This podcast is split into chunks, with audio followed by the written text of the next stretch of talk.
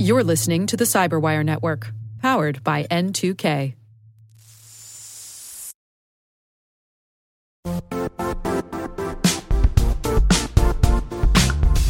The IT world used to be simpler. You only had to secure and manage environments that you controlled. Then came new technologies and new ways to work. Now, employees, apps, and networks are everywhere.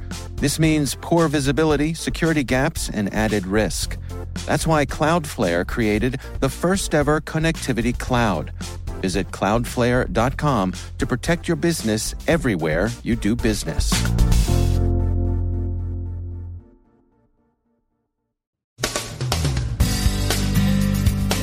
Updates on the ransomware attacks in Florida and Louisiana. North Korea's Lazarus Group adopts a new Trojan as it shows signs of pivoting into the Linux ecosystem. Insufficient entropy in IoT key generation. Older versions of WhatsApp are vulnerable to exploitation. The state of Julian Assange's extradition to the U.S. Hey, this is Moscow. Where'd you think you were, Iowa? And guess who's still running Windows XP?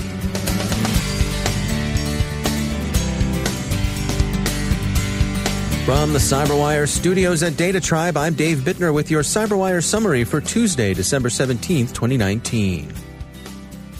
The city of Pensacola, Florida, continues to recover from the ransomware attack it sustained earlier this month. The mayor is short on details, but says things are going well, WUWF reports. The city has, according to the Pensacola News Journal, hired Deloitte to figure out exactly what damage was done. So while matters may not be as rosy as the mayor suggests, the city seems to be seeking appropriate help. It appears that the particular ransomware strain involved in the Pensacola incident was Maze. The hoods behind Maze represent a new school of extortion. They recently dumped a list of victims who refused to pay the ransom, along with samples of their file names. This is intended as a form of naming and shaming, and thus a way of ratcheting up the pressure to pay. Interestingly, Pensacola does not figure among the latest list of their victims, BankInfo Security reports. In Louisiana, as New Orleans continues its recovery from a Ryuk ransomware attack, a similar incident hits Baton Rouge Community College, The Advocate reports. It's unclear what, if any, relationship there may be between the New Orleans and the Baton Rouge incidents, but the attack on the community college is the latest in what amounts to a wave of ransomware strikes against schools and colleges. ZDNet, citing NetLab360, says that North Korea's Lazarus Group has begun using the DAX Trojan as it pivots from a concentration on Windows targets into the Linux ecosystem. The move probably augurs more expansive targeting by Lazarus Group, which has recently concluded business agreements to obtain technical support from organized cybercriminal groups. KeyFactor warns that encryption weaknesses in RSA keys could leave large numbers of IoT devices vulnerable to exploitation. The weaknesses arise from poor entropy, that is, inadequate randomness in key generation. Checkpoint urges WhatsApp users to update to the latest version of the app. Their researchers have found that attackers could hit older versions and permanently delete chats, as well as work other mischief. Julian Assange is expected to argue during his upcoming extradition hearings that during the period he enjoyed asylum, holed up in Ecuador's London embassy, he was illegally monitored, and that the data collected in such personal surveillance was sold to the U.S. CIA. This, he is thought likely to maintain, is evidence that he won't be able to receive a fair trial in the U.S., where he faces multiple charges of violating the Espionage Act, The Guardian reports. Mr. Assange is currently in British custody. The allegations that someone sold Mr. Assange to the CIA is currently being investigated by Spain's Audiencia Nacional, the country's national court.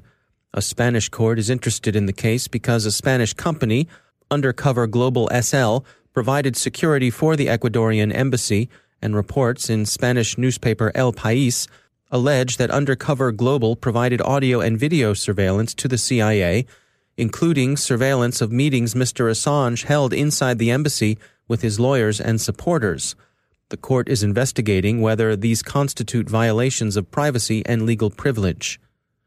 UK extradition laws are relatively friendly to U.S. requests, and vice versa, but they do allow for a prejudice exemption that protects people from extradition for their political opinions. It seems likely that Mr. Assange's team will assert that exception. The continuing deployment and ramp-up to 5G mobile device connectivity has the attention of security professionals around the world. There are technical issues as well as geopolitical issues. We checked in with former U.S. Secretary of Homeland Security and current head of the Chertoff Group, Michael Chertoff, for his thoughts on the 5G transition. 5G has a tremendous amount of potential, and it is going to be the enabler for the true expansion of what people call the Internet of Things. That's where, your refrigerator, your baby camera, your car, everything is wirelessly connected. But that puts an even greater premium on security, because if you're in an autonomous or semi-autonomous vehicle and all of a sudden the 5G connection is shut off, you get into an auto accident. If you're running your critical infrastructure on 5G and it gets shut off, all of a sudden that goes dark. So more than ever, given the number of devices that are going to be part of this network, we need to build security by design when we architect the hardware and software.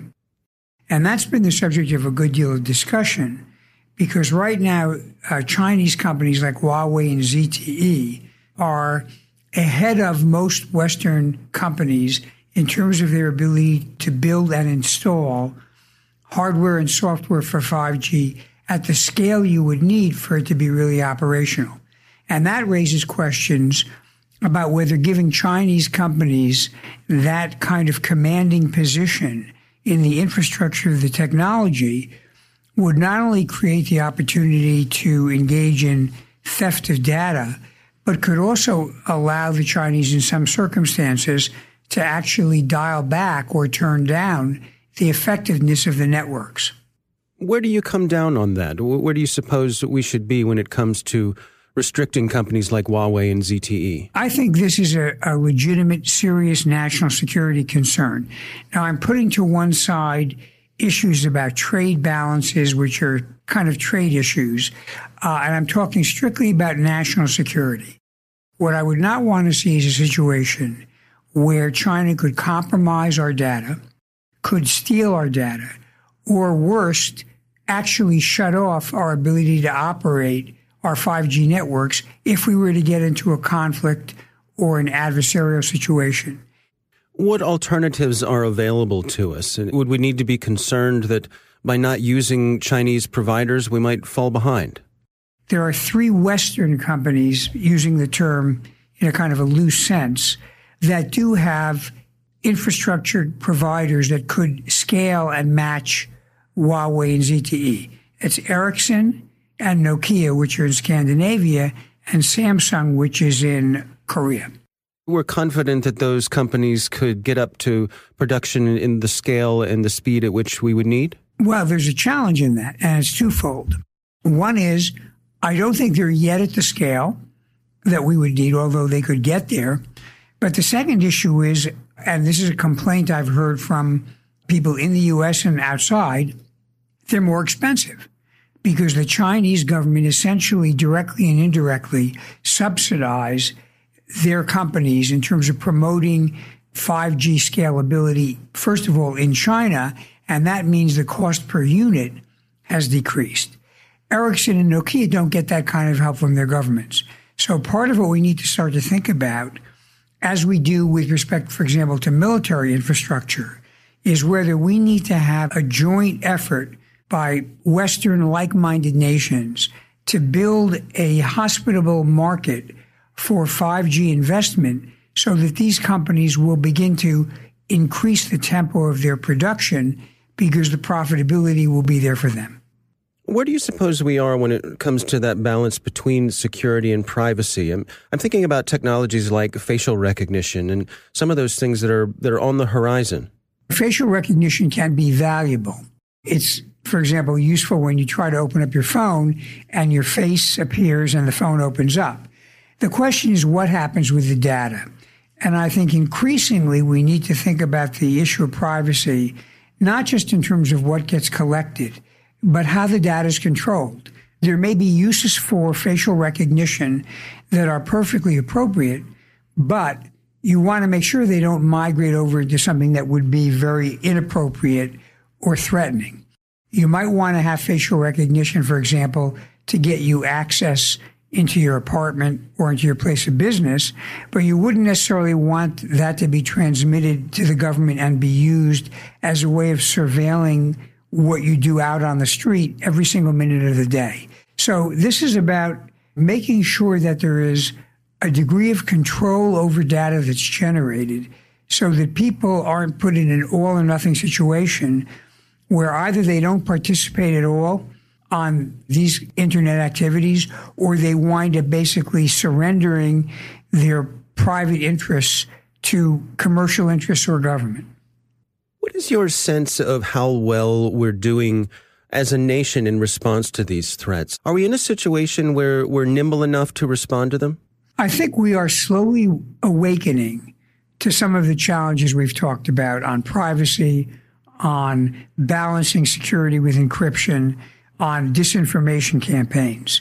So you're beginning to see legislation being passed in some of the states. Congress is beginning to propose things. But I will acknowledge that we've been somewhat slow off the mark, and it took a pretty dramatic set of events, like, for example, what happened in the 2016 election, for people to wake up and say, we better get on top of this problem. That's Michael Chertoff from the Chertoff Group. The founders of NGINX, a subsidiary of Seattle-based F5 Network, which acquired the Russian-born company this past March, are complaining about the raid Russian police conducted against their homes in the early hours of last Thursday. It was over a copyright beef. Rambler Group, which operates a popular search engine in Russia, claims that it's the rightful owner of NGINX web server code. One of NGINX founders, Igor Sysoev, was formerly employed by Rambler. Sysoev and his co-founder, Maxim Konovalov, says they intend to stay in Russia and fight for their IP. There's been a fair amount of publicly expressed sympathy for the two in Russia. Yandex, for example, a Rambler competitor that operates the country's biggest search engine, said the raid sent a very bad signal.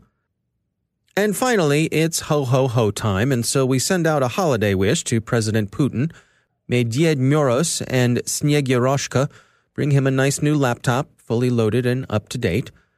The Guardian, quoting Open Media, a fairly independent and opposition-friendly Russian news outfit, says that official photographs taken at both the president's Kremlin office and in his official residence show that his machines are still running Windows XP. This is probably not as bad for Mr. Putin as it would be for you and me, to pick two people at random. For one thing, he's not a big fan of the internet in the first place, since he regards it in his darker moods as a CIA-built tool, actually DARPA, but why be pedantic over whether the net came from an American five-letter agency as opposed to a three-letter one? The important letters are U and S, or in the phonetic alphabet, Yankee. He also probably has a world-class help desk to keep him out of trouble, and anywho, no one's going to call him out for visiting, say, X-Hamster. And as it happens, XP is the last version of Windows approved for use on Russian government machines that hold state secrets. Russia's in the process of moving toward domestic software, its Astra version of the Linux OS and homegrown browsers like Yandex. It can be tough to quit an OS, and that's no joke. We see it in the industrial IoT all the time. Fun fact, his desktop background shows the towers of the Kremlin. Better than flying toasters, right? So Grandpa Frost, send the president something nice. Maybe a Best Buy gift card, right?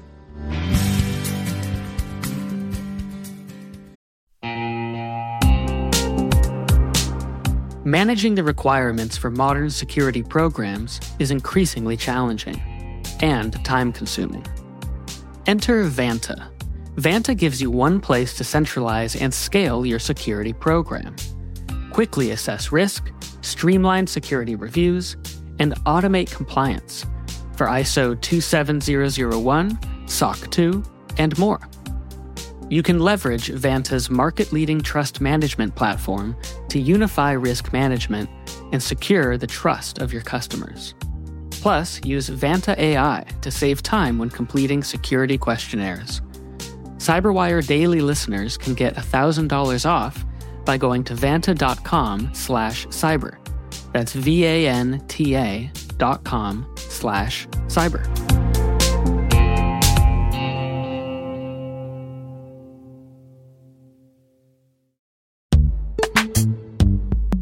In the dynamic world of enterprise security, identity architects and IT leaders face a major challenge. Growth by repeated acquisitions multiplies the complexity of everything. Multiple IDPs, MFA providers, policy engines that all need to coexist. This can lead to fragmented user identities and policies that create security vulnerabilities and add access friction. Strata Identity solves this. Now you can decommission unneeded IDPs and consolidate the ones you'd like to keep without rewriting apps or disrupting users, engineers, and app owners. Plus, Strata's modular architecture makes it easy to integrate with any identity provider without manual maintenance and coding. Join the ranks of cybersecurity leaders using identity orchestration. Visit strata.io/cyberwire, share your top identity security priorities, and receive a pair of complimentary AirPods Pro. Offer valid for organizations with over 5,000 employees. Step into a new era of identity management at strata.io/cyberwire.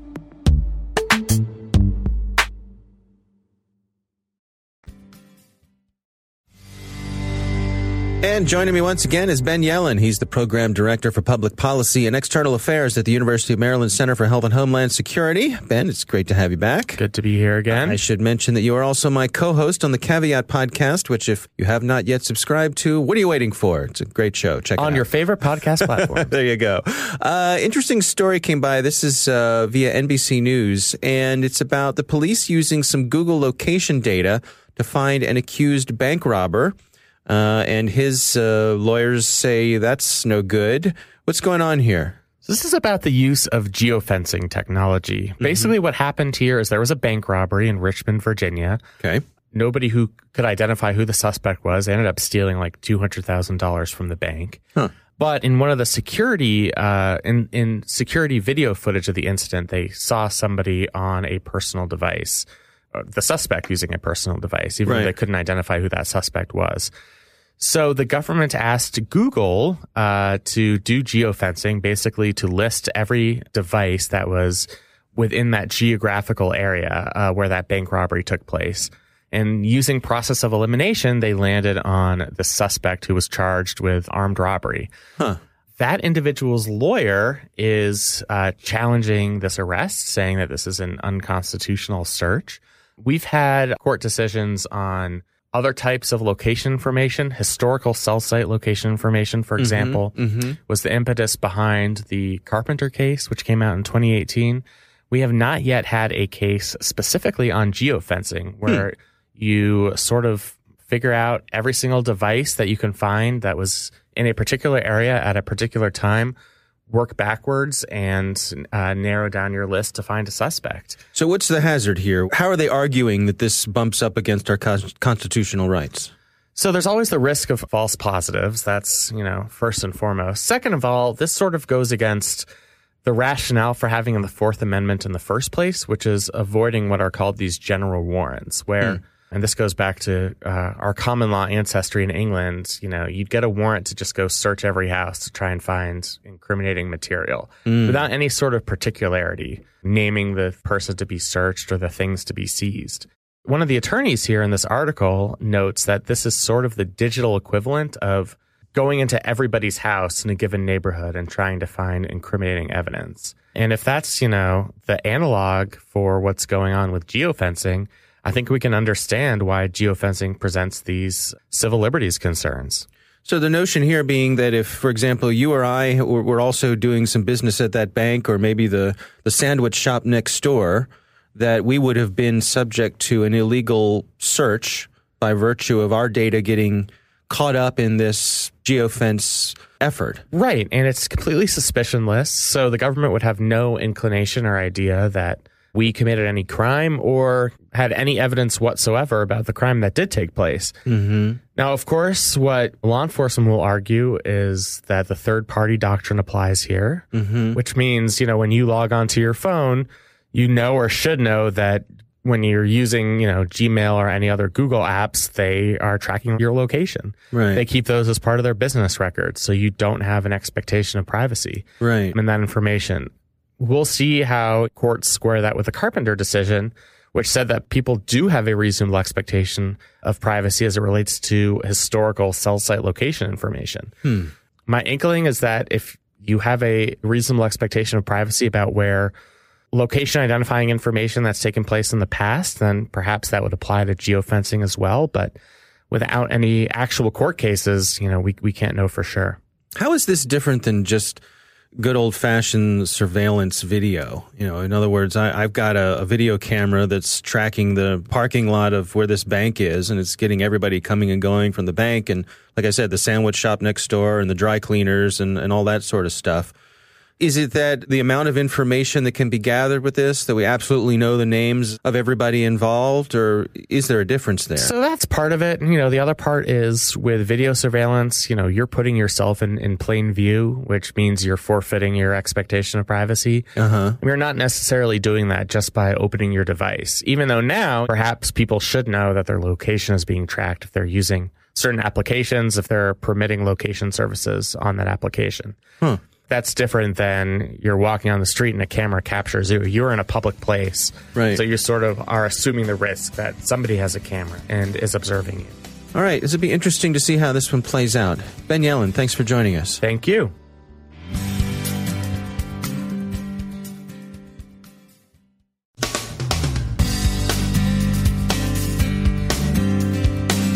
And that's the CyberWire.